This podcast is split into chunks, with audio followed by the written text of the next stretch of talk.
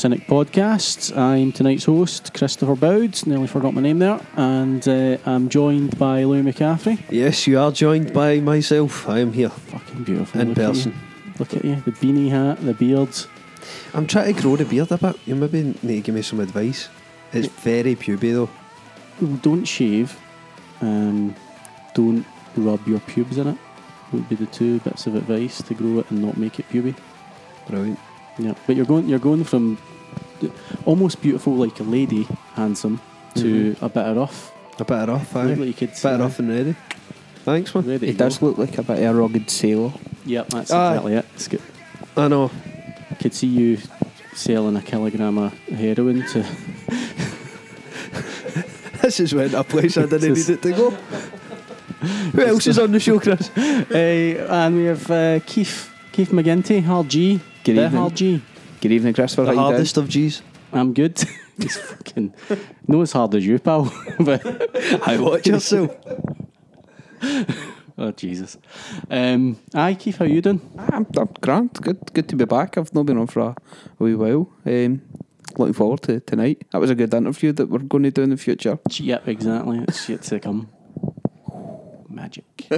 um, yeah, great interview um, from French Weekly. Uh, Jeremy putting in a shift.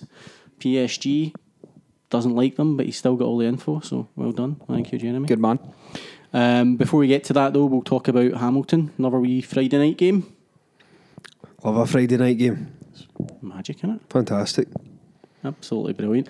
Um, who wants to get started on the actual game? Uh, well, I only That's saw the second job. half, so. That's Kieran's job usually, isn't it? Uh, did you see the game? I did see the game. It's a start. I took notes in the game as well. Oh, go for Oh, it then. Jesus. All right, well, you're starting then. Uh, Celtic won 4 1. It's a good start. Do you want to know the average age of the back line? That'd be a great start. Um, so we, we changed formation, played a 4 3 4 um, to accommodate, shoehorn, somehow get in the side the handsome gate that is Patrick Roberts, our new magnificent number seven. And uh, I think it worked quite well.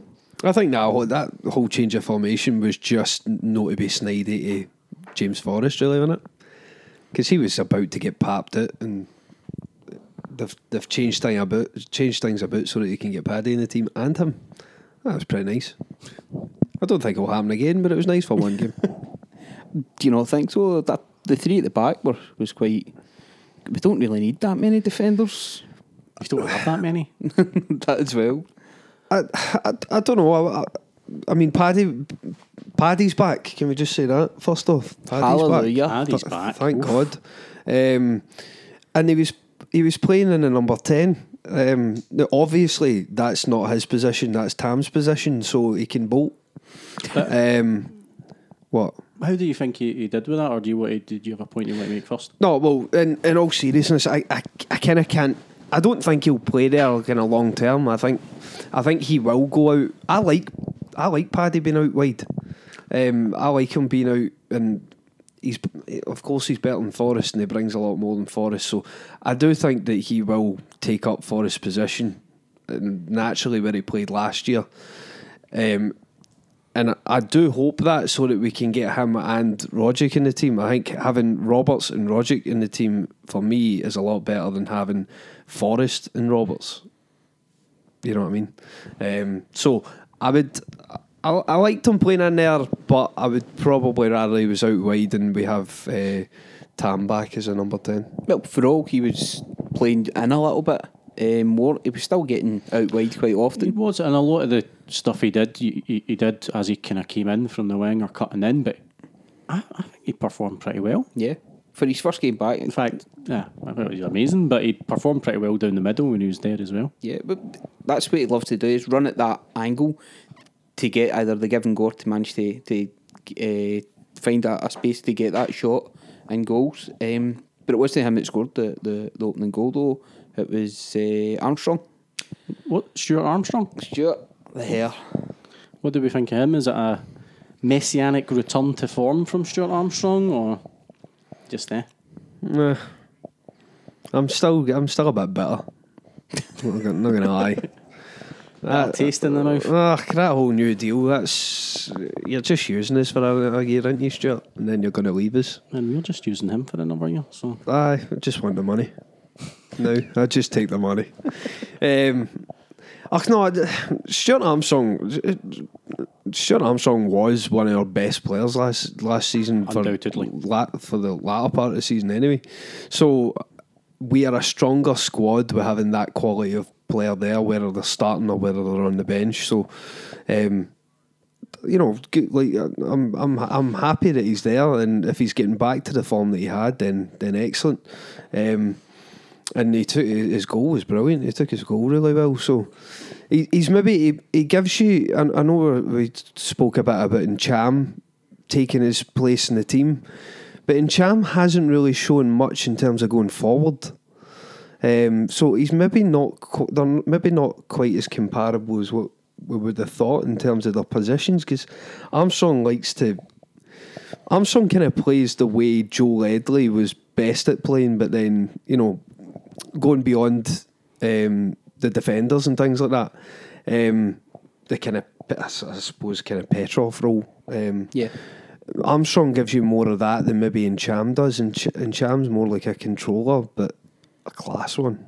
Um, so yeah, no, um, it's it's good that he scored. Good that he's kind of getting his, his form back. Definitely. it's a classic Armstrong goal, wasn't it? Just an absolute belter of a dig. Yeah, um, curled it into the, the back post wonderfully. Um, he's just fully energy again, and um, even though he's not been playing particularly well, he's still been scoring the odd goal, which is a great knack to have. Um, I think we will see him settle down now. I think he's going to be an important player. I think coming up with the Champions League now, he's going to be maybe a wee bit more important than Callum McGregor, who started the, the, the season really, really well. The two of them will be a wee bit interchangeable, but I think Armstrong provides that wee bit more defensive cover with the energy that he's doing, getting up and down. He also works really well with Tierney and Sinclair on the left hand side Yep. of the pitch, um, which is which is good to see. Um, with his return to, to form, I think it is going to be a lot harder for McGregor to get back in. Uh, Cal Max, You Great. that with a tear down. I do it- a wee bit, yeah, but it's going to it, it's a long season. I've said this already. Sixty odd games we're going to play, so there's going to be plenty of opportunities for it to come back into the side. But the one I'm most looking forward to seeing is seeing how Ntcham develops. We were saying last season we were crying out for somebody that was able to switch the ball if from left to right. That's with, teams defending so deeply against us. Aberdeen, uh, Hamilton Accies did it at times on Friday night. We need someone that can actually get the ball moving from one side of the pitch to the other as quick as possible to s- create the space in their back like four or five that they- they've got at times. So, and Cham's got to be great for that. And then you've got Armstrong being able to ghost in and, and score. Do you know what I'd like to see? What would you like to see? Now, I don't want to sound like the ninety minute cynic podcast of a couple of years ago, but I'm going to be, I'm going to be controversial here. I'd like to see Scott Brown out of the team. Oh, fuck off. Right, just no, hold on, hear me out. Right, I'm not saying he did his best game against Hamilton, but you need to just. no, right. But see, see the wee, see the wee stupid kick out that he done to the boy's jaw. Right, Just a just a natural movement of the foot, as far as I could see. I was running along. if, I, if We've all flicked the leg. Aye. right, if he if he is, you know, banned for that and misses out, bolt you. Get in that room. Big Kieran trying to make an appearance. Um, Flashing the legs. flashing the legs. Kieran just walked out in a mankini. I swear to God, if you could have seen what just happened. Periscope it for. Um, but if if he was banned for that and missed a game, I'd, Wearing the mankini. He's not in the next pod. I'm not having that. Jesus. Um, if Scott Brown does miss miss a game because of that, I think it would be interesting now with Cham being in there if Ntcham took his place to see, you know, having maybe Cham and Calmac in there Yeah. um, as the two, and then obviously Sinclair, Tam, and Roberts as the three in front of them. I think it'd be interesting, just from from a, a point of view of who does he put in there because we would always have. Well, I think we, we thought when Kouassi came in Aye, that he was one. the replacement for Brown. But then Kouassi's out injured just now. But I still think Ntcham looks as if he wants to sit kind of in the same places where Brown wants to sit and do similar things. So it'd be interesting to see if we just had him instead of Brown, if he could, if he could step up and boss things as well. I think know? Part of that would be if we had a settled defence behind them that was strong, that Yeah. knew what they were doing together. We've not got that just now, so that's where Brown becomes really important to the side because he, he, he drops back into the, the back four at times to help Yeah, out. He's very good at that. So if Kouassi had uh, hadn't got injured, I think it'd be more danger of Brown actually taking a wee bit of time out the, the, the side. But just now, I, I don't see him going anywhere. Getting back to Hamilton. Um, M74. yes. you swine. Uh, I know uh, stuff in that goals. Um, So with Sinclair, What's the scoreboard? I seen the whole game, unlike some twice actually. So technically, I've covered for you. Don't worry. Brilliant. Uh, no, but uh, we had Sinclair nearly on a hat trick. He got a wee a wee brace. Well, there was the CrossFit Forrest early on that uh, was the, headed away and they he volleyed, caught in the, the side volley right at the keeper. Would have been lovely. Um, his goal from was it Edouard run? Edouard was yeah. I, run. I like the look at him already that he gives us a different type of striker, whereas um, uh, Dembele is a target man that you can play off of. Uh, Griffiths likes to drop deep, make things happen, run at people a wee bit. Um, Edouard looks as if he's going to be running in behind, and he's got the pace to, to do that. It was a really clever run, nice wee shallow run. Um, Looked strong as well, holding men off and pushing past them. yeah, it was it was great to see, and he was very unlucky not to get a shot away in the first place. But the ball drops to Sinclair, and he's just done the keeper with the eyes. He's done that so many times for us as well. Um, so I, am really looking forward to seeing more of um, Edouard. I think in the Champions League he could be quite important, especially if we're going to play a, a counter attacking style. Um, we need Griffiths in the side just now though for his deliveries because the deliveries at the game on Friday night were, the ball was hanging in there too too long. It was was it Roberts and Armstrong. Most of the crosses from corners were coming from. Yeah. The one of the, the, the most dangerous of balls. Everybody was getting plenty of time to, to, to see where it was going. Um, somebody that did impress me though was uh, KT and the the ball. He's a good young playing. player, eh? I think he- he'll go far. Uh, There's uh, potential there, but the his style of play's changed a wee bit. He seems to be like passing the ball into midfield with a bit more power and playing long balls a wee bit more. The, the, the switching the ball diagonally. He done that a few times over to Forrest. Um, there was one ball he fired into Sinclair in midfield. So we're getting up the park a lot quicker for defence. I, I definitely think KT already, and you know, fair enough. We've played the qualifying games, and we- we've played we've played more games so far at this point than than most.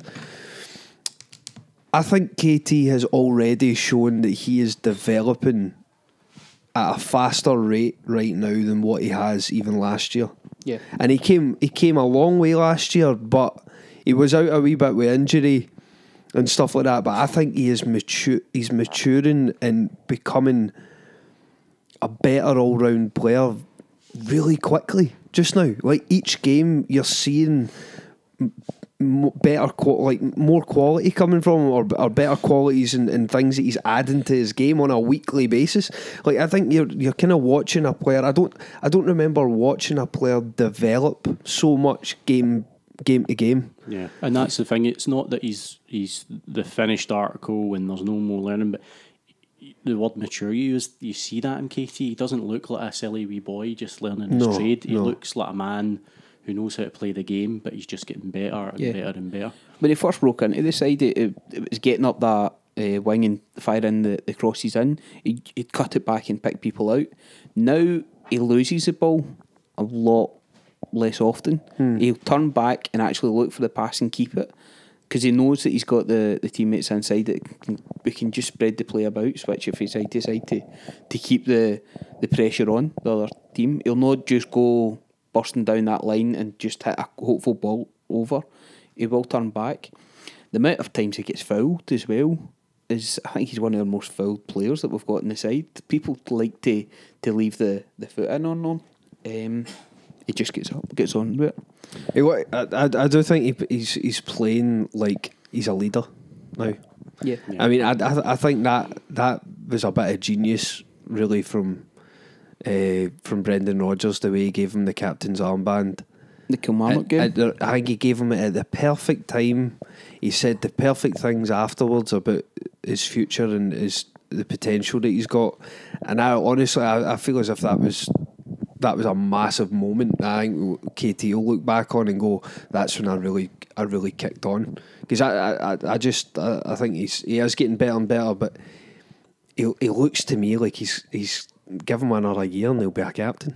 Well, that's it, because um, we'd all kind of said, oh, future Celtic captain, but it's all well and good. He's a Celtic boy, he's a great player, he'll be the captain. But as you say, he got handed the armband and he is really looking like a leader on the park. He's supporting his teammates, he's making the right moves, he's.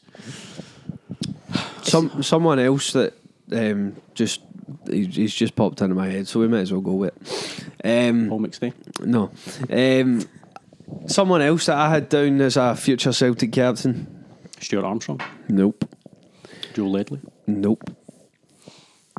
Hendo, Oh, Liam Henderson.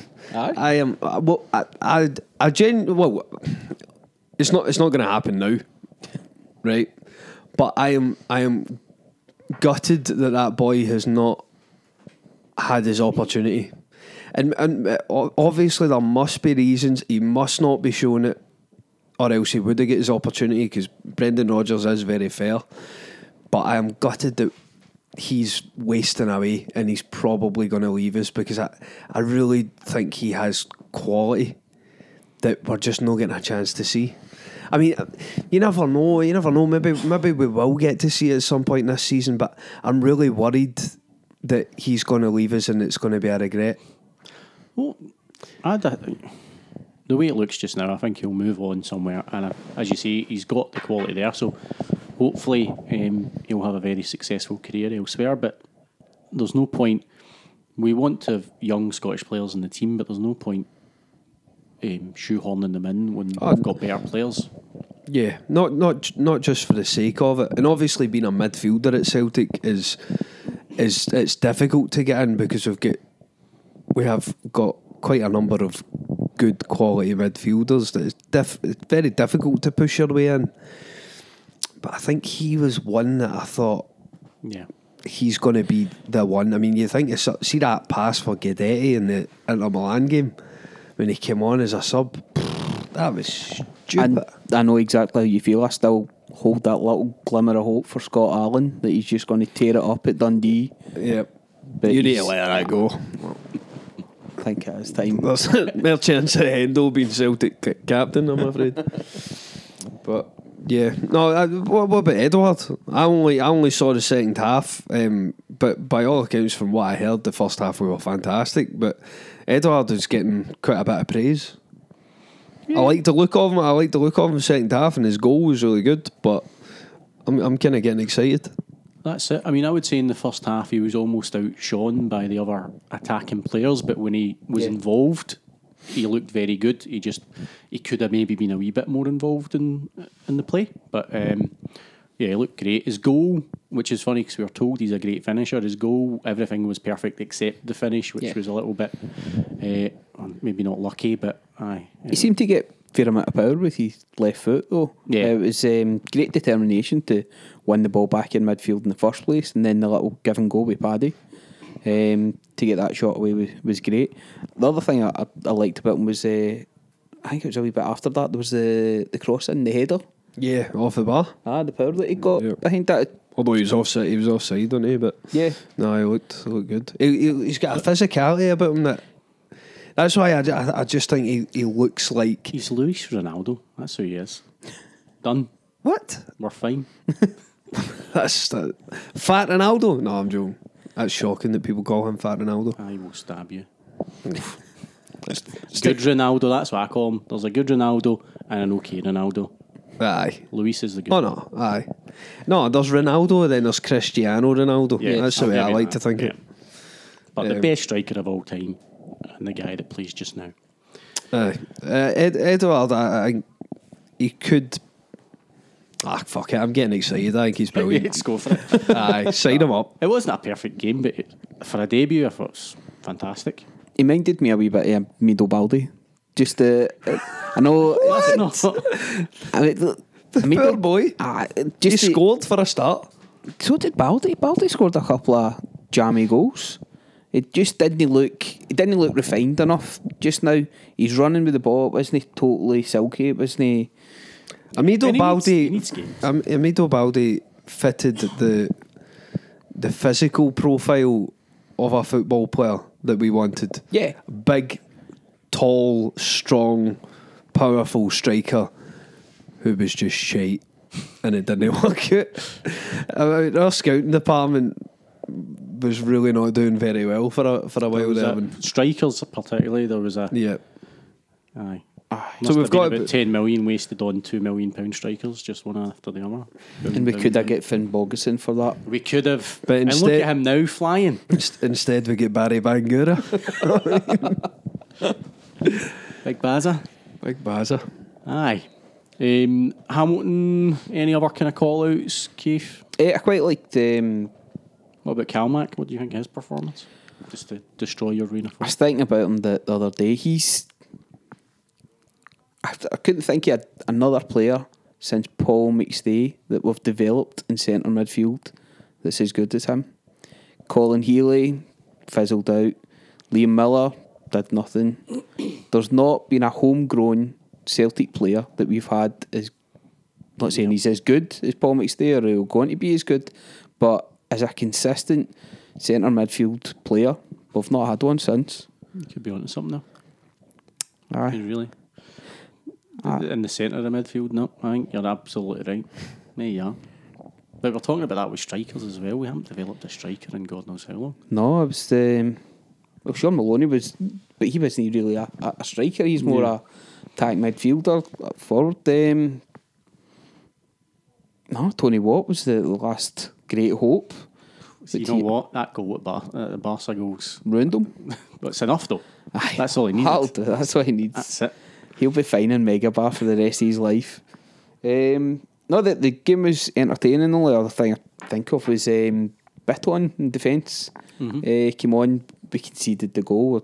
I don't think there's much to worry about there, but Gordon for the goal. I think more that somebody should have been running with him because we've got the was it three four players in front of the, the ones in the, the zones that should be running with the Hamilton I uh, runners, but absolutely agree. I think it just looks silly when Yeah. Gordon comes out and does that. Yeah, and I don't I don't think Gordon's blameless for that goal. But No. you're absolutely right. People were shouting at Gordon when actually, well, where's the defence? Why is Gordon left to that?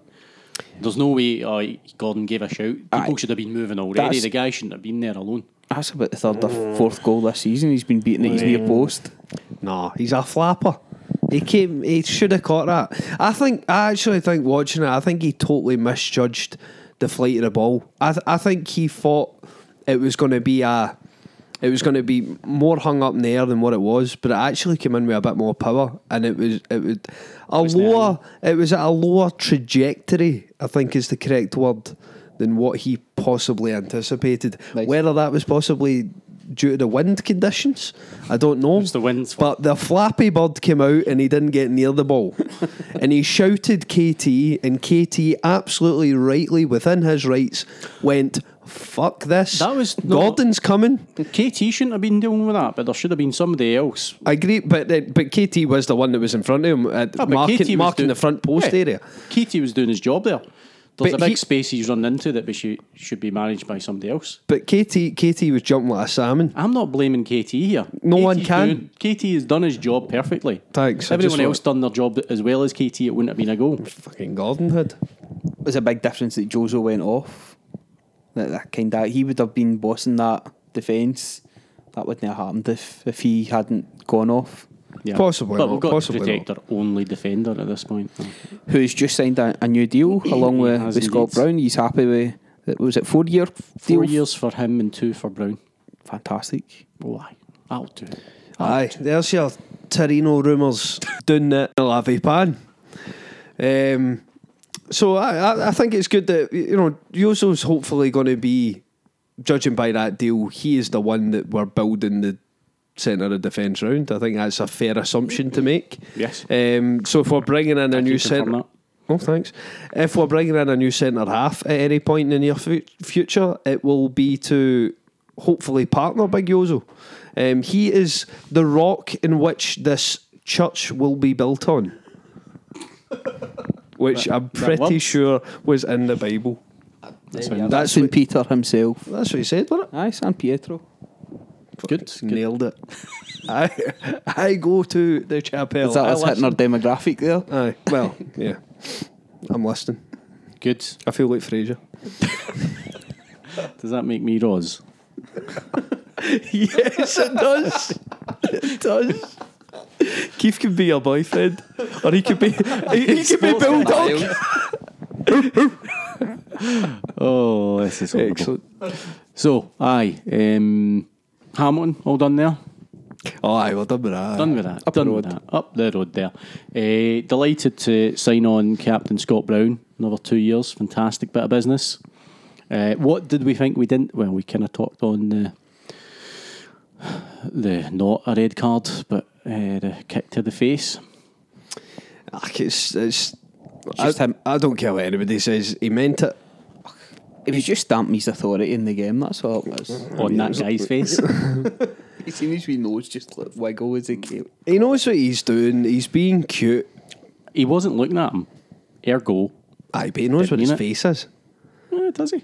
Ah, okay, that guy cute. Come on. Aye, okay. If if I, if I had been a, a player wearing blue, we would have been up in arms saying he's a dirty so and so. So I think we've got to accept that that wasn't the cleanest performance from Scott Brown. Yeah. Well, no, he just he wasn't actually that great. But he never get caught, so. No, I'm joking. I'm joking. Shocking. Yeah. Um, so this is probably a good time to cut into our interview um, with Jeremy from uh, French Football Weekly. Boom. Beth isn't a particularly Gallic name in origin. Where did your, your fascination with the French football come from? Um, I've actually got dual nationality. You won't be surprised to know it's my mum rather than my dad who's French. So uh, basically, I've been brought up following sort of English and French football. So you're sorted sorted for Brexit then? Sorry? You're sorted for Brexit when it happens? yeah. Um, yeah, I've got somewhere to go when the whole place collapses. Nice. And who is it? Who's your team in, uh, in, in France? Uh, my team's Metz, the, the team that got smashed by PSG at the weekend. Uh, so this is going to be just That's- a, hate-filled rant for the next 15 minutes then? Good, good. I, I haven't, do. yeah, I don't know if you saw the sending off, but I haven't calmed down yet. Uh, it's shocking, isn't it? Uh, normally, when we, we start off our, our interviews, we ask uh, what the favourite biscuit is, but we thought we'd be a little bit more cosmopolitan tonight and ask you what your favourite patisserie is.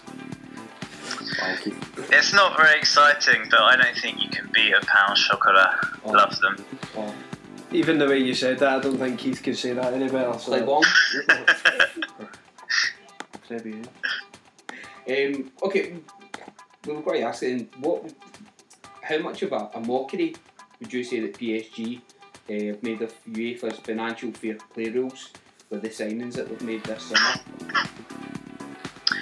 Um, I've got to be careful about this because sort of within Liga, I kind of I'm not PSG's biggest fan, but as soon as it gets on the kind of European stage, I get a little bit protective of them just because they're they're a French team. But I think it's difficult to say. I think the whole, as far as I understand, or as anyone understands the, the financial fair play rules, the whole point is that you're sort of having to kind of keep to three year budgets or Yeah. sort of three year planning.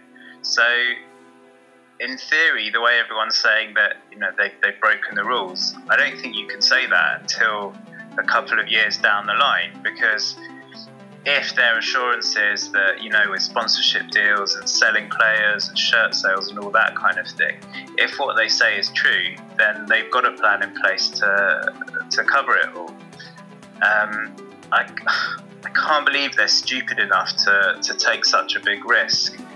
And to be honest after the Neymar signing I was thinking I reckon they probably can cover that. But with Mbappe as well I'm not I'm not sure. And this whole loan deal seems wrong. So, in terms of making a mockery, if they're sort of making a mockery by finding loopholes and, and doing stuff that's perfectly legal because they found a way to get around it, then part of me thinks, you know, good for them for spotting it.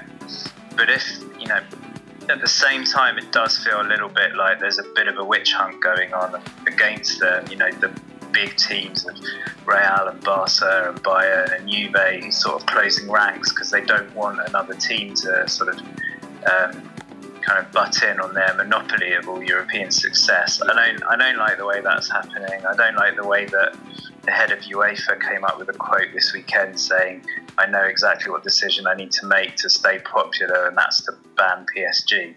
That suggests that it's not going to be an entirely fair decision. Um, you know, like Real, Real and Barca, they're happy to have Emirates and Qatar on their shirts, and they're happy to get lots of TV, TV money and you know state help from the Spanish government. So it seems to be a lot of double standards to me.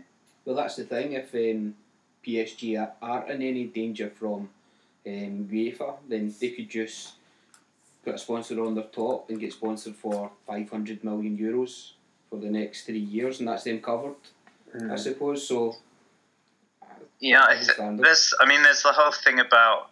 I don't understand all these sponsorship deals with Qatar, with Qatar, and you know whether it's the, the state government or I don't understand exactly how it works. I think they're they're obviously straddling the line one way or another, but they claim that they've been open with UEFA the whole time. The one thing that I think possibly could be a problem for them is I think they did want to sell a couple of players before the transfer window ended, and they're going to want to over the next year or two. Um, I'm not sure those players are going to necessarily play ball, and if other teams know that they're desperate to sell, they're obviously not going to be willing to pay top dollar for them. Yeah. Obviously, Jeremy, we're all um, we're all big Celtic fans, and um, we don't. We're sponsored by DAFABet, and we don't quite have the money that um, PSG have got. But can you can you see any? Can you give us any kind of um, positivity in the, in that we could possibly get something from tomorrow night's game? Is there any is there any areas where PSG are weak that we could possibly exploit? Well, first of all, you're at home and you've, you've got a great record against pretty much everyone at home. So I think yeah. you know it's one of the most intimidating stadiums in, in the world. So and I, I think there's a couple of mentally weak players at PSG, so I think that's already a, a sort of help for you tomorrow. Um, but also, I just as great a window as people say PSG have had because they've signed a couple of huge forward players. The, their weaknesses the last couple of years have been in defence, and they haven't done much to to sort those problems at all. So I still think defence is an issue.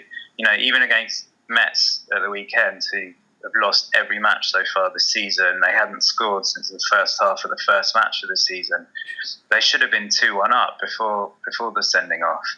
Um, PSG really I'm not convinced about the keeper. I'm not convinced about the back four, and I think we might discuss it in a bit. But they're really short of a decent defensive midfielder as well. I think, and I mean, my advice to Celtic would be attack down down um, PSG's left, down your right, because Neymar, as fantastic as he is, he's not bothered with defending, and um, Kurzawa has not looked that great recently on the left.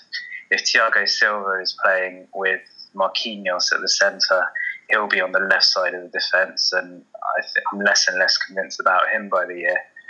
Um, Metz's goal the other day came from their right, and the goal that the first goal that PSG conceded against Toulouse a couple of weeks ago also came from that side. So I think that's definitely their weak side if you attack down there.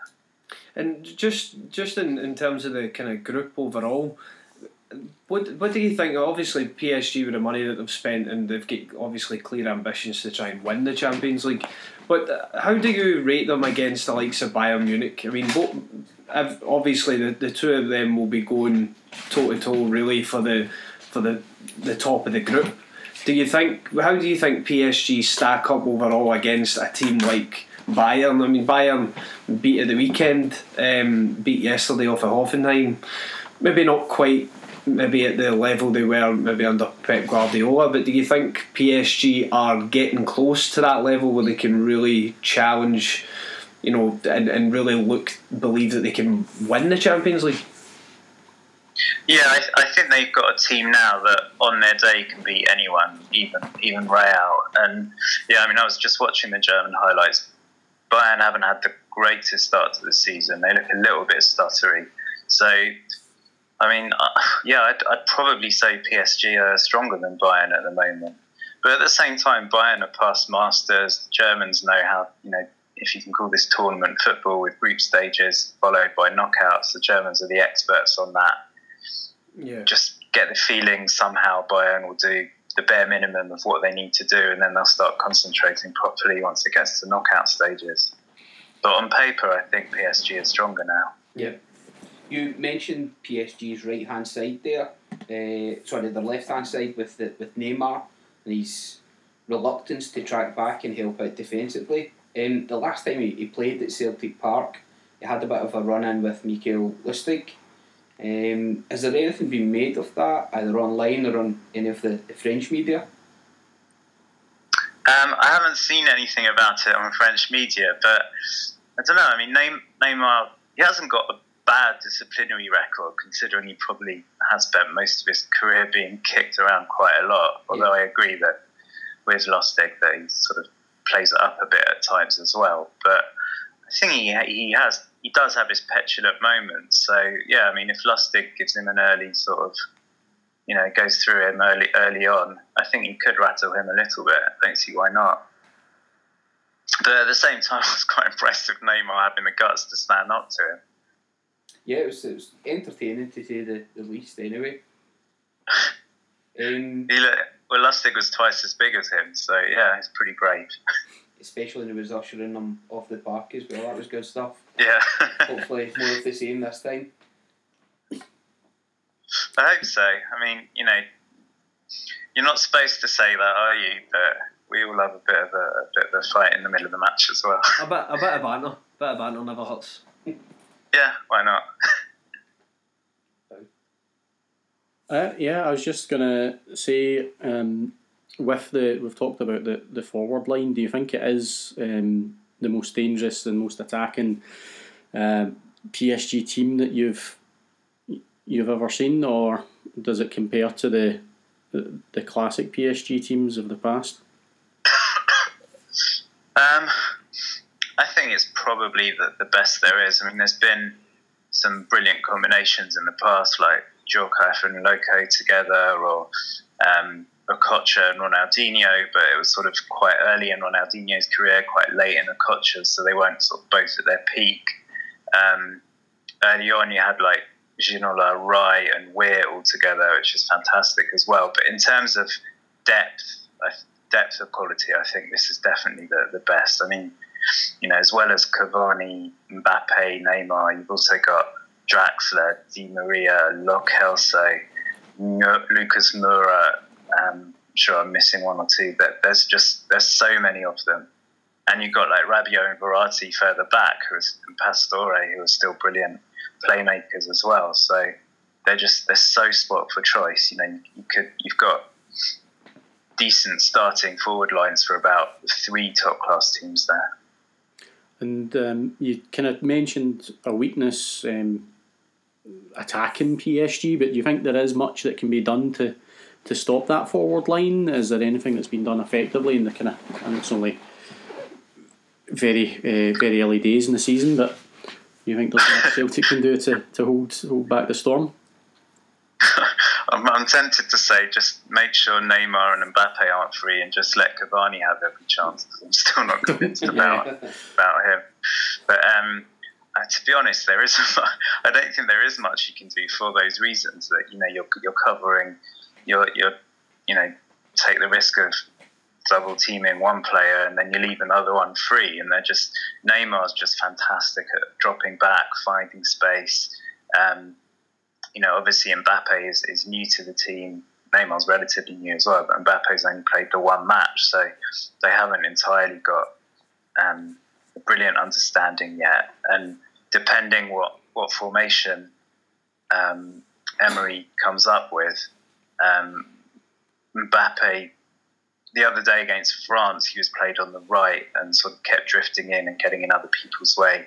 Um, at the weekend, he he was sort of played behind Cavani, but they ended up like often getting in each other's way as well. So um, I feel like possibly the, their their biggest weakness going forward might just be a lack of understanding between each other, but they're still going to make so many chances. I think it is difficult to stop them. But you know, a decent sort of strong centre half partnership, I think, can rattle them. Cavani's strong, but I think, like I said, I think he's the weak link of the three. Um, Mbappe in the past, you know, in last year's um, League Cup final, he was really bullied by Silva. Um, so you know, he's not he's not yet the finished article. So you can make life difficult for them, but just they're, they're so good and they're going to create so many chances that it is hard to stop them. And you, you touched on Mbappe not being the, the finished article. Uh, well, there's kind of two questions I was going to ask. Do you think that the money spent on him, or that's going to be spent on him because of the way they've, they've done it, do you think that's a little bit too much for a boy that's so young and has had so little experience?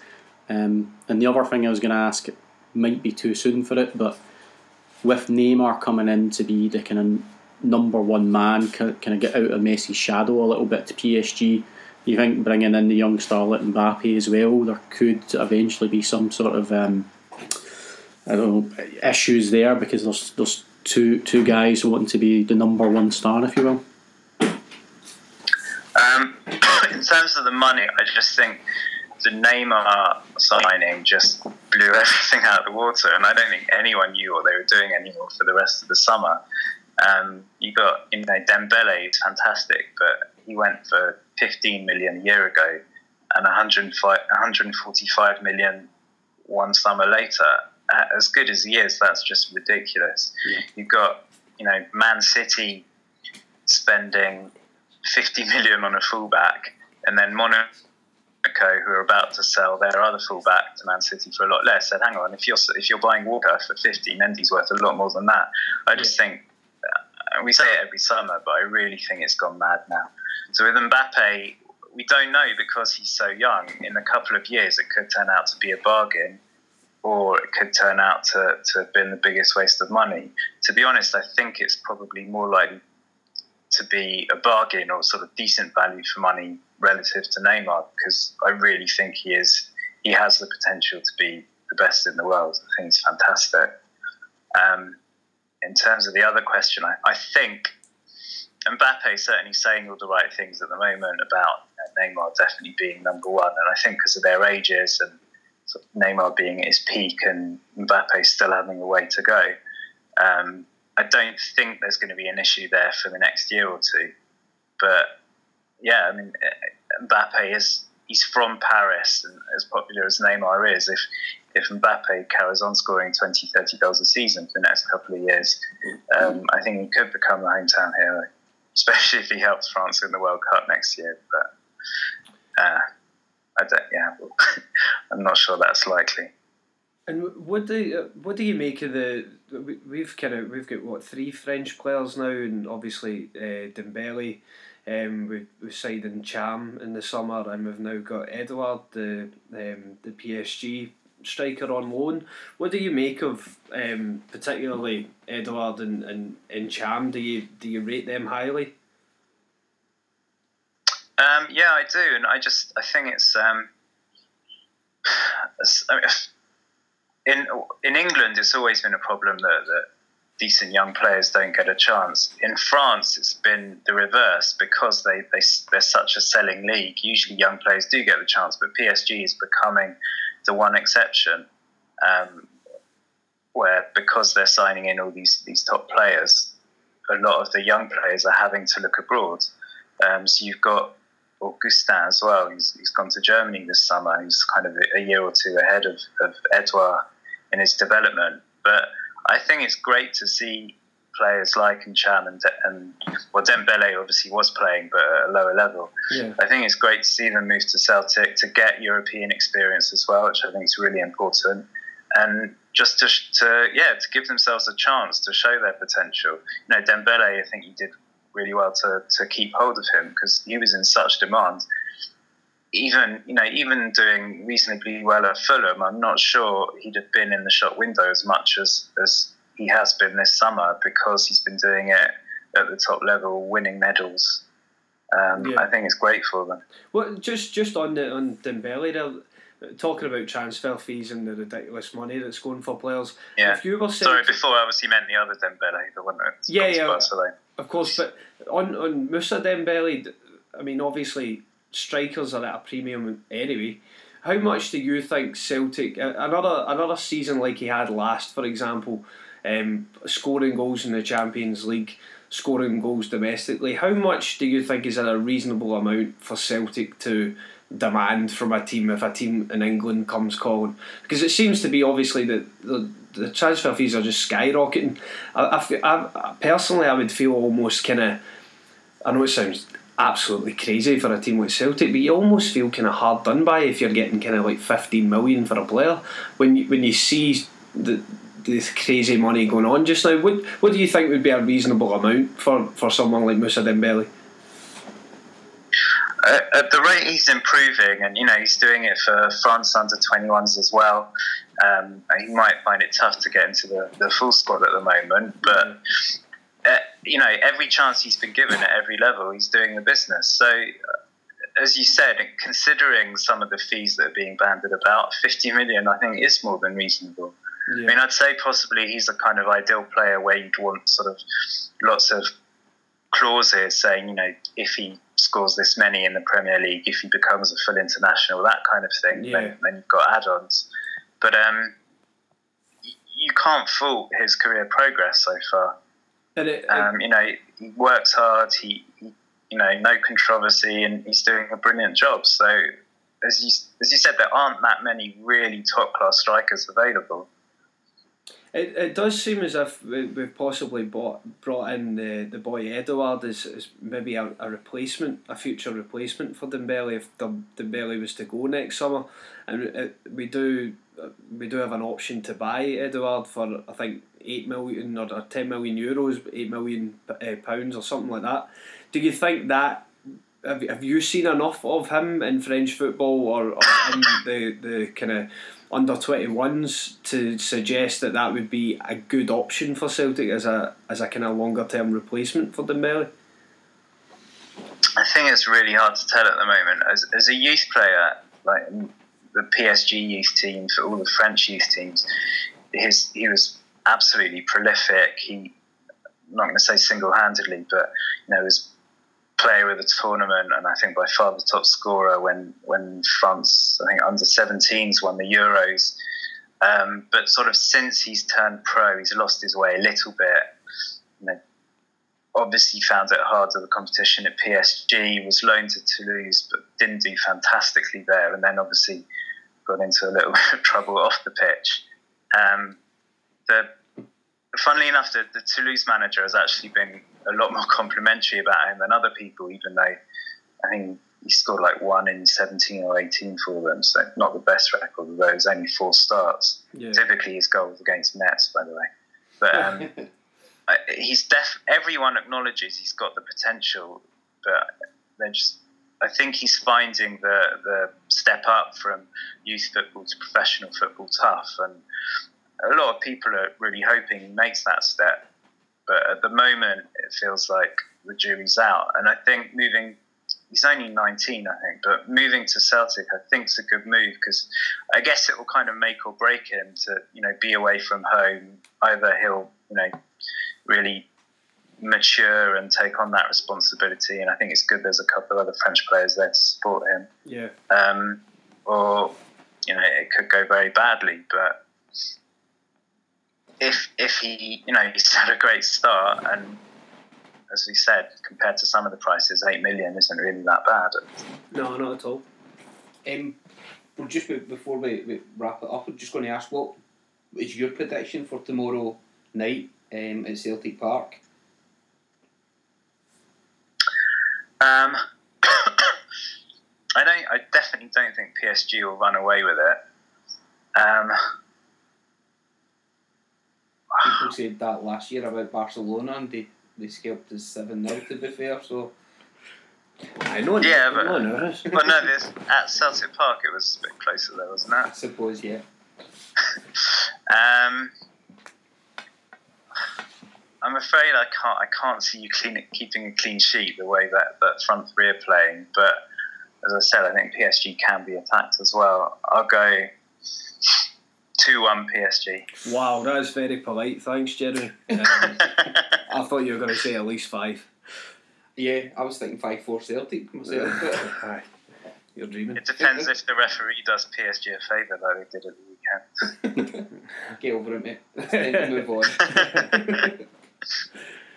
Um, is there anywhere our listeners can give you a follow, Jeremy? Yeah. Um, so the the French Football Weekly um, Twitter handle is French FT Weekly, and mine is Jeremy Smith ninety eight. And then we've obviously also got the uh, FrenchFootballWeekly.com website, which um, isn't the most prolific in terms of posting articles, but we've, we've got a weekly blog, uh, podcast, and uh, yeah, an article will appear every now and again. We know all about that, don't worry. yeah. Sounds like a nine minute cynic. uh, great stuff. Is there any kind of final bits you, you would like to add, Jeremy, or anything else about the game you think might be telling? Um, no, I, just, I think. Um, I mean, if if Pastore plays, which he probably won't, look out for him because he's just sort of Rolls Royce of a player to watch. He's brilliant if you're a neutral because he's either going to be absolutely fantastic or there's absolutely no point in being there, and it's just fun to watch everyone get frustrated. but um, no, I just, I just I think it's going to be a really good game because I, I think you can um, you can scare some of them. But the fact is, name Cavani, like I said, I'm really not convinced. But Neymar and Mbappe, if they're at their best, even if it's against your team, they are a joy to watch together. That's great. Thank you very much for, for joining us, Jeremy. Pleasure. Really appreciate your, your time. Hopefully, speak to you again soon. All right, good luck tomorrow. Thank you. Cheers, man. Cheers, mate.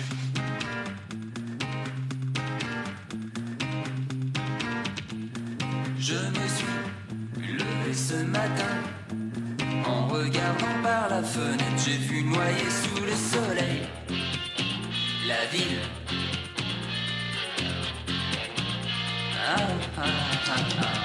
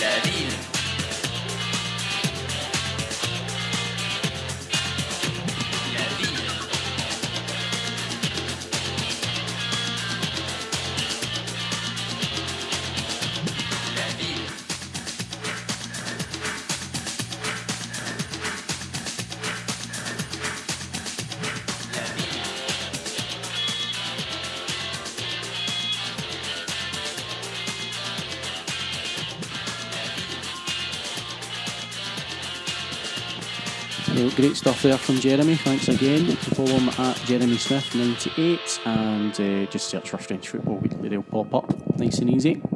Uh, so, gentlemen, now we've heard from the PSG expert. Let's let's hear from the Celtic experts. Uh, When are Kieran, do you in? want to come back? At? No. Uh, Oh, you keep your man Kieran Nelson. Louis, Yes. tomorrow, Ah, one of the biggest teams in football, world football, comes to Parkhead. Do PSG have a chance against Celtic? absolutely, Chris. Absolutely, they do.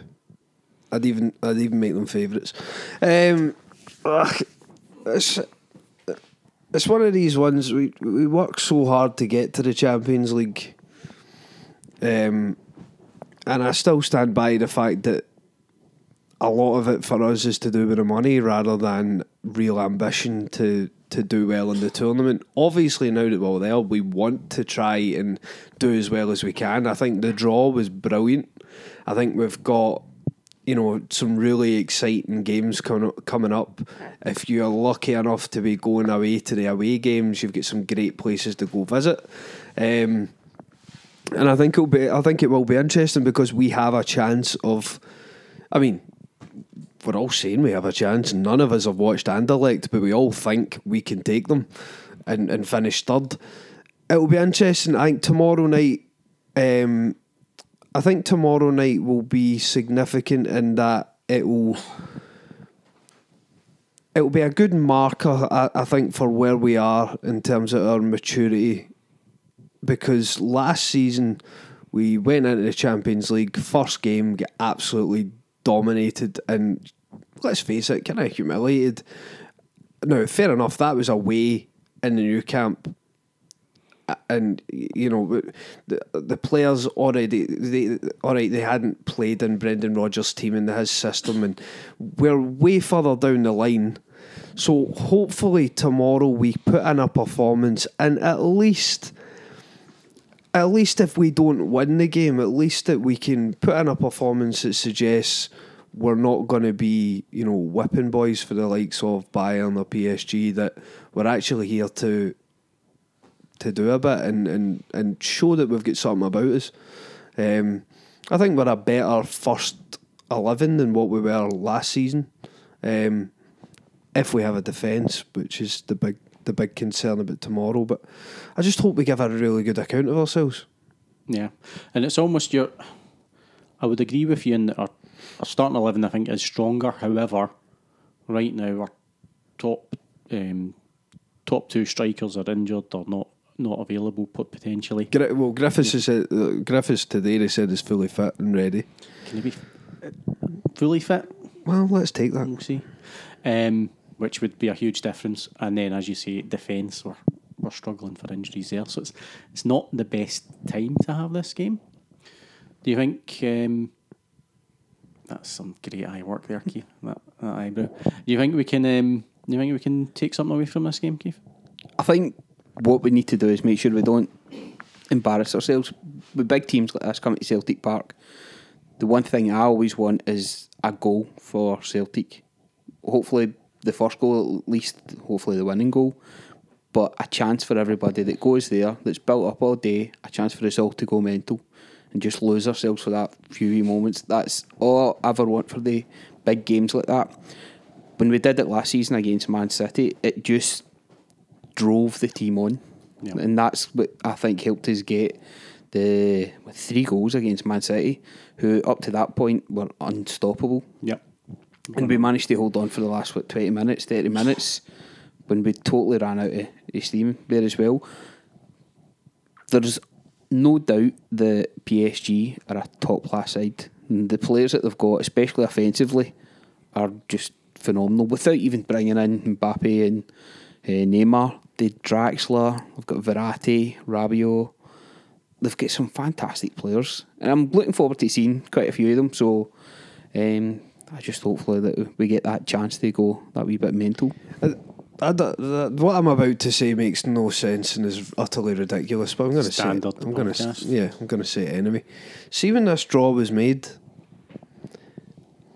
I immediately felt like we had more of a chance against Bayern than we do PSG. That uh, that is crazy because it's Bayern Munich. But see, when Bayern Munich come to Parkhead, I feel like we could, like, I, I genuinely have some belief that we could do something. Whereas with PSG, I don't know if I'm just getting spooked by the Neymars and Mbappes, you know, the big individual talents. The best part of half a billion pounds worth of talent. Yeah, but but like they're they're not they're not a team like Bayern are. Bayern are a team.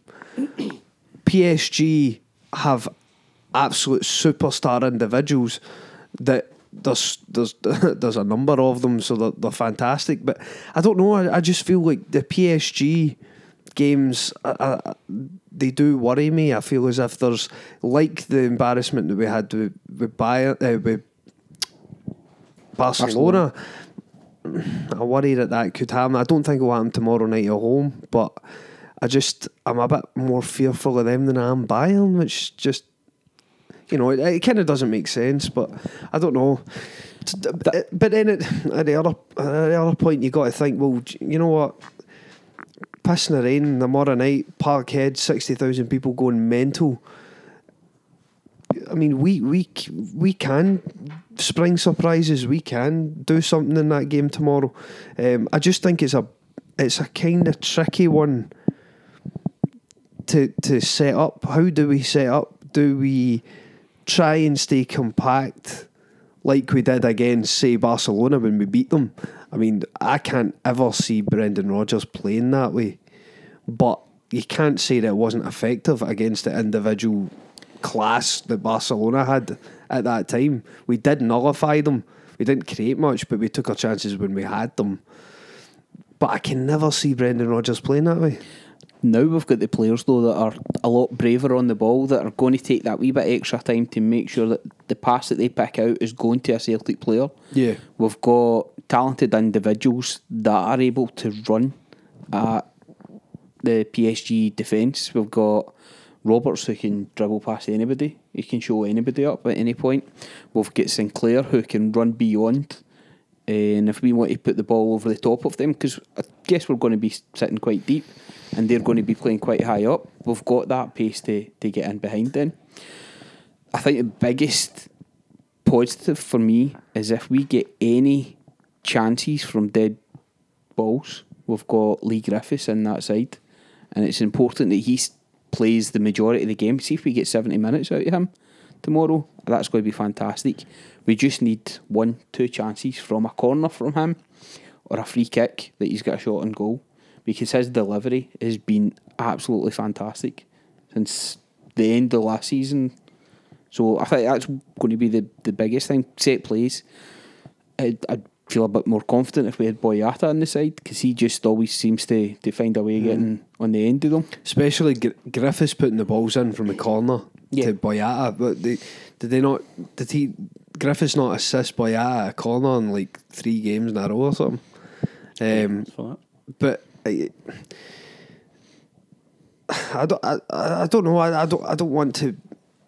Anything can happen at Celtic Park. Anything can happen. Like, it absolutely can. Um, I just really hope that we put in a mature Champions League performance that people look at and go, they absolutely should be here. They're, you know, they deserve to be in this competition playing with the likes of those teams, and they're not going to show up.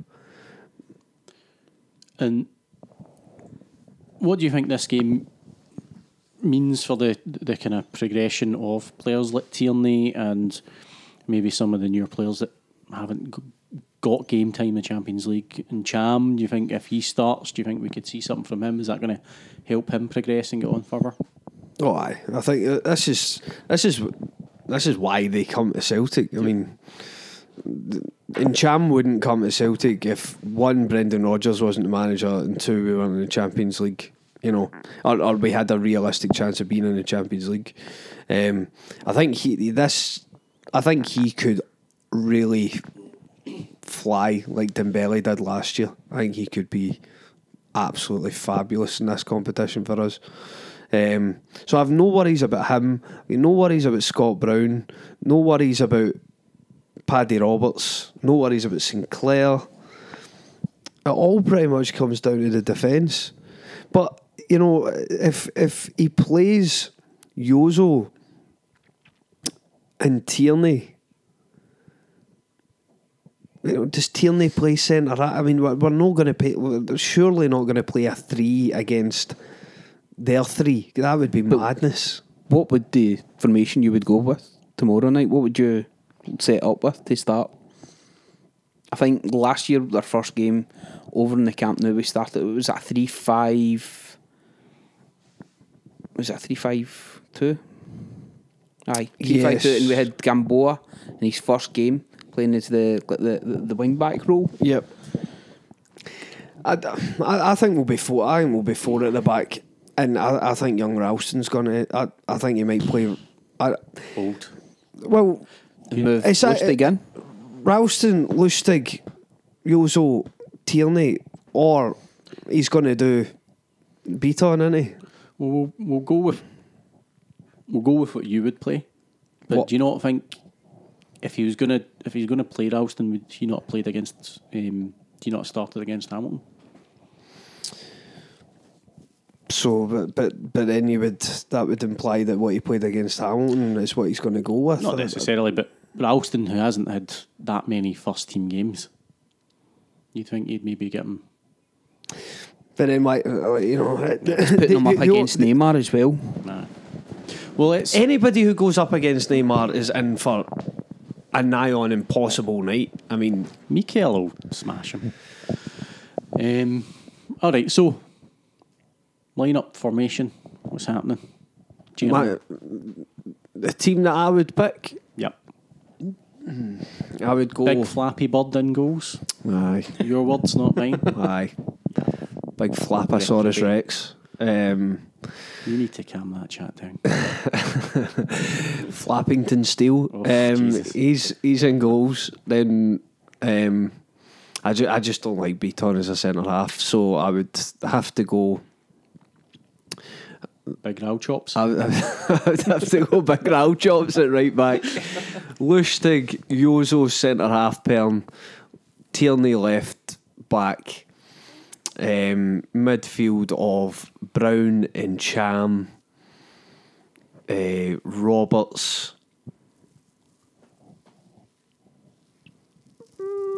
McGregor, and Sinclair, uh, and Griffiths up front. So that obviously means I'm being an absolute snake and leaving Tam on the bench. Sometimes but- you've got to be tactical. I just I just think we need we need Yeah. we need energy to to close players down and Tam Tam conserves all his energy for when he's on the ball and that's when he comes alive whereas somebody like Calmac he's better he's better off the ball. He can chase things down. He can harry players. And I, I think we're going to need that to win possession back and then try and exploit them.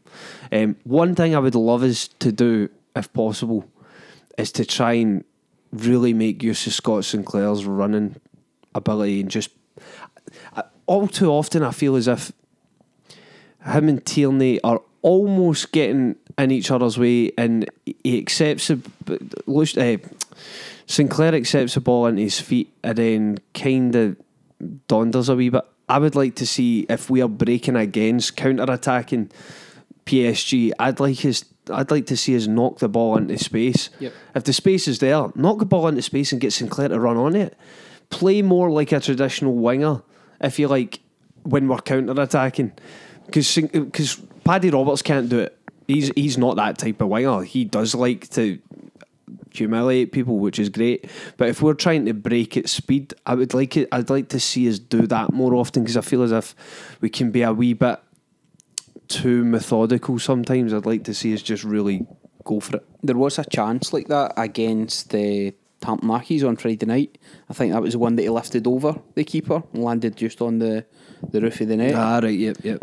I've been crying out for that for a while now. Play the ball in behind the the, the, the right back and get Sinclair running at them because his, fa- his pace is frightening. Um, And if there's one thing that defenders hate is running towards their own goal, so let's make them do it if we can. And was it the right? Was it PSG's right side that Jeremy said was their kind of weak side? Left Or side, it so left Neymar. side? Aye. So yep. our Paddy Roberts side Well, you're fine. and They're Raul, done. and Raul Look, chops. They've got Sinclair or they've got Paddy Roberts. There's nowhere for, for PSG to go. Raul chops in the overlap. I just want to keep saying that. Keith, what's your thoughts? Um, I'm dumped with them between what the, the lineup would be. I'm, I think we'd go for a, just a normal four, two, one, three, one type thing that we've got. Um, Gordon and goals, Lustig right back, Jozo, Bitton, and KT the back four. But KT's going to push up, kind of be like that, um, wing back, which means that Brown's going to have to drop in and help out there, which he's been doing. So it's something that we're familiar with as a as a as a team. Um, I wouldn't start Paddy. I would probably start with Forrest, but more of a kind of kind of liking a, a wing back role. So he's a wee bit further back. He's still got that wee bit of pace to get up and support when where possible. Um, to midfield would be Brown and Cham and Armstrong, uh, with Sinclair and just off of Griffiths up top. So Sinclair kind of inside forward on the left hand side. It's just a good balance. I feel that there's players that have played together all last season that are comfortable together, and it's kind of like the formation that we usually play, where KT is getting pushed up, but we're still getting that defensive cover from Brown, uh, Brown, and you know, only because we have to. I'd be playing bit, bit on in there, but you're getting Lustig covering in there as well. Um, Armstrong, KT, and Sinclair just work really well together on the left hand side. And we've got players in there that are brave enough to keep the ball, look for passes. If Brown can be anywhere near as good as he was last season at recycling the ball and with his success rate with the passing, then I think we're we've got more of a chance of making a, a game out of it instead of just sitting back and hoping for the best. I mean, we've kind of got to go for the jugular as well a bit. Yeah. Um, Go for the jugular. aye. Smack them a bit. Aye. Aye. So what I'm doing, Go on I'm then. going mental. Go on then. I'm not Oh, like, no. My formation isn't formation standard. Lustig, Jozo, It's flaps and go, aye. big flappers. Right. Flapmeister. Uh, so Gordon, Lustig, Jozo, Tierney in the centre, Calmac left back. Fuck it. What? what?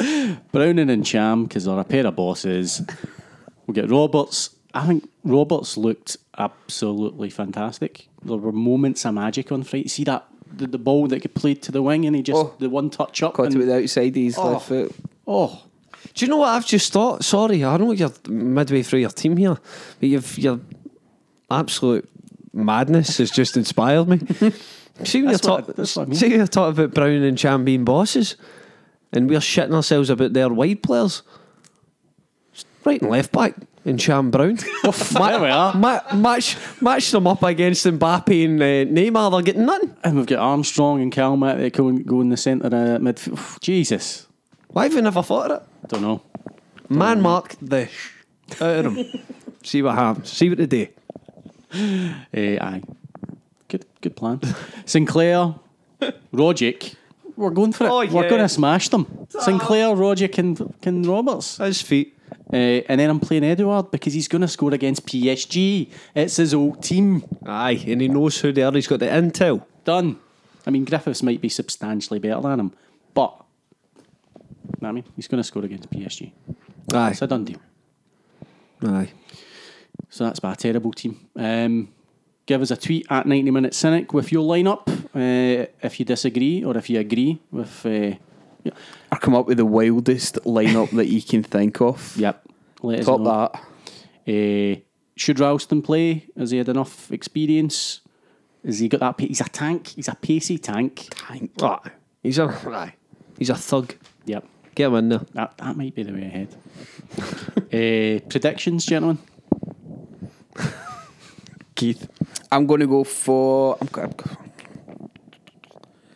1 0 Celtic. Bold. No, no chance. No, 2 2. Um,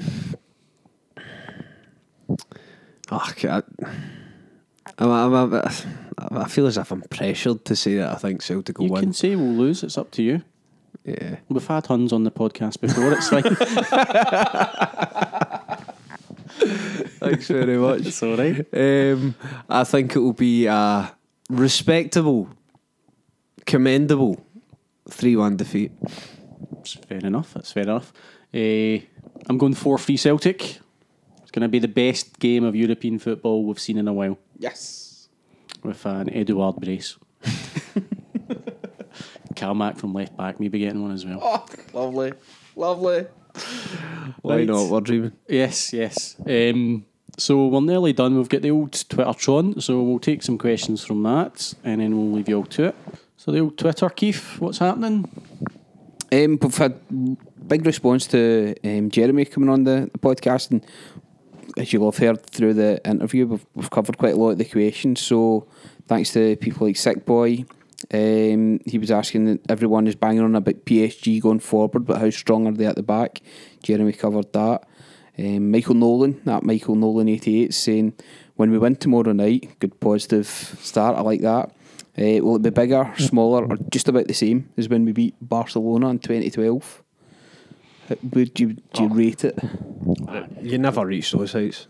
It was just a magical night with the, the 125, the Aye, that night, that aye, that night was something else. I think it would, it would be a, it would be very close. Yeah, classic night, but yeah. Aye. I love, I love the Brian Murray, Murray Boy 88's um, question.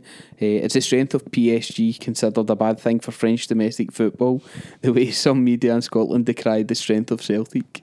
Uh, unfortunately, didn't get to ask that one, but that was, that was very clever. Um, who else we've got? Oliver Olivier Debily is tweeted in. Big fan of the show. Love your work, Olivier. Um, surely happy with Brown's new deal too. So yeah, delighted. Yep. Mister Mister Boud there is over the moon. Yep, aye, good news all right. Well, aye. why, why, why are you ah, Aye, scrunching aye, your aye, ah, it's good, good news. Two year, two year deal. I would have I would have went for five, but that's me. Passing over the baton. Uh, Jesus. Uh, at Ben the Tim is asking, do you think Celtic will actually pay the, the buyout clause for Edouard if he's suc- if he's a success? What are we saying? That's about ten million ish, nine, eight, 10 nine, million 10 euros, so I think 8 million. I think it was 8 million pound, I think I saw, but no, we're not paying that. As I say, uh, we're was this bef- was this before the show or was this on the show? We're talking about? I don't know if this was on the show. Like we say, well, it depends on if he's going to get game time this season to see how good he is. Aye.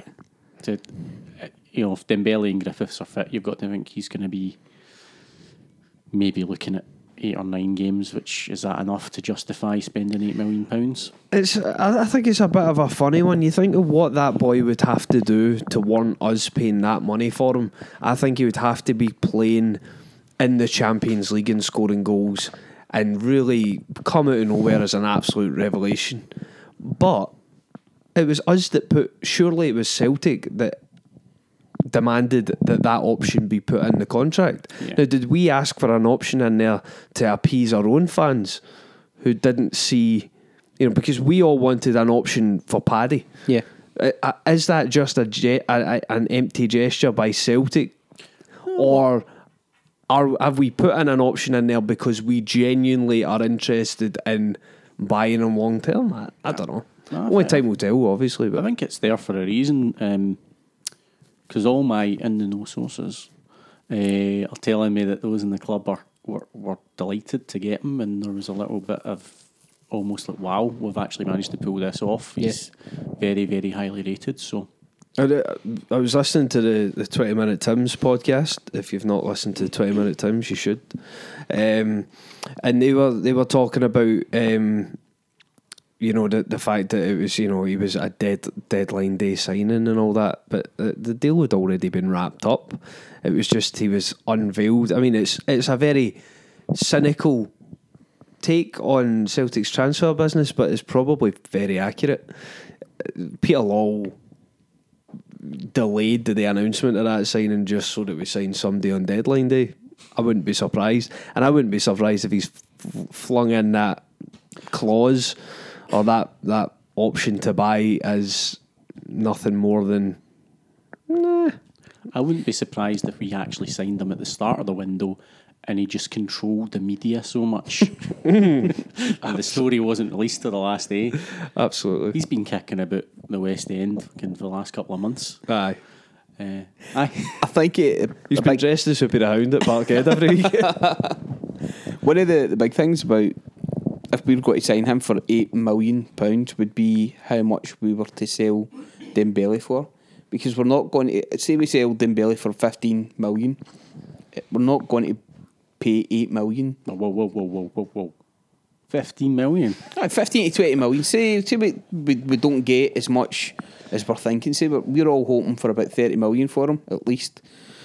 Say we don't get that. The offer's only come in about 15 to, to 20 million. There's no way we're going to put an outlay of 8 million just to recoup maybe double that in this guy if, it, if he turns out to be a success. Well, we well we, we need to know that we can sell players for more, but I think A as England just have stupid amount, amounts of money, and B as the players we sell down there for significant funds go on and do well. You know, VVD, Wanyama, Forster. That was a big disappointment that Van Dijk didn't actually go. Yeah, for well for us. But Yeah. remember, we've got cash monies in the bank. But th- but then this is the thing, right? We we just went through that transfer window, and our net spend must have been three million. The only, like we we paid what four million for Ntcham, Yep. maybe paid about I don't know, just under a million for Johnny Hayes. Eh, about a million. I Let's think. say. Benyu is probably a bit under a million with his kind of the As much as that? To pay. But then you've got we got money for oh who was it? Uh, Izzy. We get like one point four million for Izzy. You know, in relative terms, we did not spend much in that transfer window. Will not chat that we had to throw a million or two for the Roberts loan deal, maybe. Yeah, and uh, Edouard as well. I'm guessing if we're, we've got that clause, we're still going to have to pay something towards him. But we we didn't have considering we've got two years of Champions League money. You know, we really didn't. We still didn't spend much. Plus, we've So- got players like uh, Commons off the wage bill. We got Yeah, exactly. Guy Stevens. Something like twenty-seven players or something. uh, Yeah. over the first team in the the unders. Yep. I, I don't know. I, I I just think at some point we're gonna we're gonna have to come to a point where Well, when we sign Edouard for 8 million, we sign Paddy Roberts for 8 million. That's 16 million. Boom, done. End of the season. Already spent, pal. that Already will in the never bag. happen. No, it's not. It's never. that will never happen. If we buy Paddy Roberts for eight million, we do not buy another player for about three transfer windows. That's how it works. Um, Benny Tim, very good on uh, Twitter. If you if you don't follow him, give him a, a follow. Um, do you have much of an appetite for title stripping, as some other fans have, or are you indifferent Aye. on the issue? Aye, get them stripped. Strip them all. It's one of those. We all know it should happen. We all know they cheated, but I don't want them, by the way. Can I just say I don't want the titles. I, I don't think they should be given to anybody else. Happy with that, mo- They should, market titles. That's what they they are. should absolutely be stripped. tainted with a stench of their cheating, Cheating, and death. scum that died. It was cheating. the cheaters. Let's see, uh, in all seriousness, it was cheating. right? That's just it. Yeah, call a spade a spade. It was cheating. So what happens? Do we just do we just say, "Oh, that's all right. It's in the past. Who cares? Crack on. Make sure it doesn't happen again." Or do we say, "No, geese the titles back"? Doesn't seem to be any appetite for any of the other clubs apart from Celtic. Because you were saying that Hibs have released a statement. There's no way Aberdeen are going to do anything unless there is a, a large groundswell of support from the fans that put pressure on the, the Because- clubs to do this. Well, see, ultimately, I, I think the board boards. I mean, uh, Hibs came out with their statement today, and, and Aberdeen done something similar, and that they're saying we want to look forward, we want to look at the future and concentrate on the now and the future rather than looking back at the at the past. People sitting on the boards of football clubs, businessmen and whatever, who can be affected neg- negatively by what was to happen if their pals get into trouble and stuff like that. It's not in their interest. It's it's the punters who were affected by it and paid the money to go to these games when this stu- stuff was going on. We're the ones that want the accountability, and I think you'd be hard pushed to find a club in Scottish football whose fans didn't want it. yeah. And You can know? we trust that it won't happen again? So who runs Scottish football? Who who's it? Who's Peter Lawwell. that, that's correct. But who, other than Pete, who are the most important people in Scottish football? Is it the fans, the good guys, or the people on the boards who you don't actually even know? Football without the boards is nothing. I think we can all agree with that. Absolutely. Yeah, no. They should be stripped. But you know what? I'd rather spend my time and energy supporting Celtic than worrying about a now defunct club. Amen. Um, Mark at Mark underscore Celtic is asking, is Kieran Tierney the greatest specimen ever to roam this earth? Just specimen. yeah. Aye. I don't think The billions of years that we've had this planet. this is the evolutionary peak. that is the apex. See, when I have kids, I don't know if I love them as much as KT. Yeah. Will one be called K and one be called T? I wouldn't. I wouldn't even. They're never even going to reach those levels. So what's the point? True.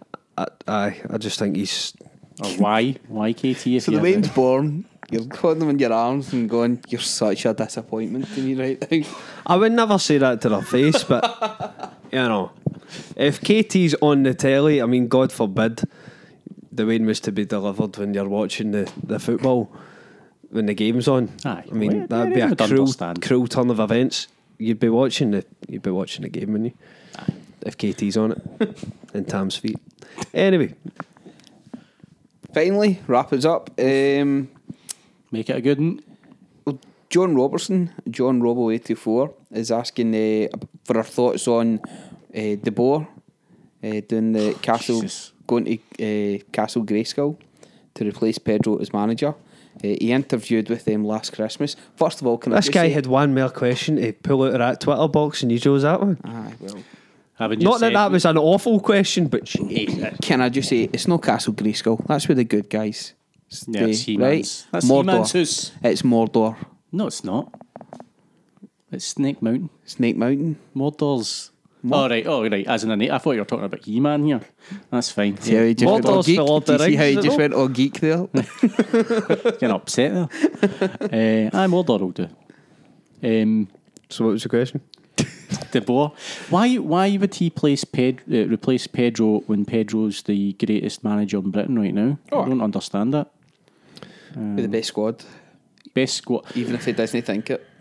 Celtic are running scared of Rangers right now. I really, really want Pedro to stay. Oh, Like, I really want him to stay. He's, he's see that whole thing about the caravan. like the dogs bark, but the caravan keeps going. That's genius. Oh. he's um, he's interesting. He's just he's a gift, an absolute Yeah. gift. And we need to enjoy him while he's here. Aye. But that was meant. Four games he got. Aye. He was- was just daft. It's daft. It is daft, but I mean, he, that, that guy's. uh, he must have signed what a three-year deal or something, and he's worked for four games. I mean, let's not have any sympathy for the guy. Well, he's I've got a bit of sympathy. He's had to pay tax on that for a change. That's, Aye, that's a well, bit harsh. That's true. that's, that's true. Um, but not even scored that goal. And do you know the thing that I worry about? Oh, I, I feel for the players. You know the players that went to that club that he bought, and they were like, "Aye, I want to play for you." Four games, he's off. He's been sacked. They must be sitting there going, "I'm about to get relegated with Crystal Palace," and Sam Allardyce or Roy Hodgson is going to be my manager. I mean, those poor boys. Yep. Never even heard of Crystal Palace. Um, I had a really. I, I'm sure it was a great point. I did have a point. It's gone. Insightful. It's done. It was yeah. It was Your poise podcast. was wonderful there. It the was. hand was ready to go. ready to strike. oh my god! No, I'm At us. Yeah, At that's us. Aye, that's us. All right. Well, thanks very much for listening. Uh, thank you again to Jeffrey from not Jeff- Jeremy. Jeffrey. You bungled that one. I did. this gal wouldn't have done that. Uh, Jeremy, thanks very much for coming on. Uh, very insightful. Louis, it's been a pleasure. Thanks for getting my name right. well, I've got that written down. Uh, Hard G, Ginty88 on the old Twittertron. It is indeed. Thank Give you, him a Mr. Boud. Yep, it's been a pleasure. Thanks for listening and uh, I'm on the hoops.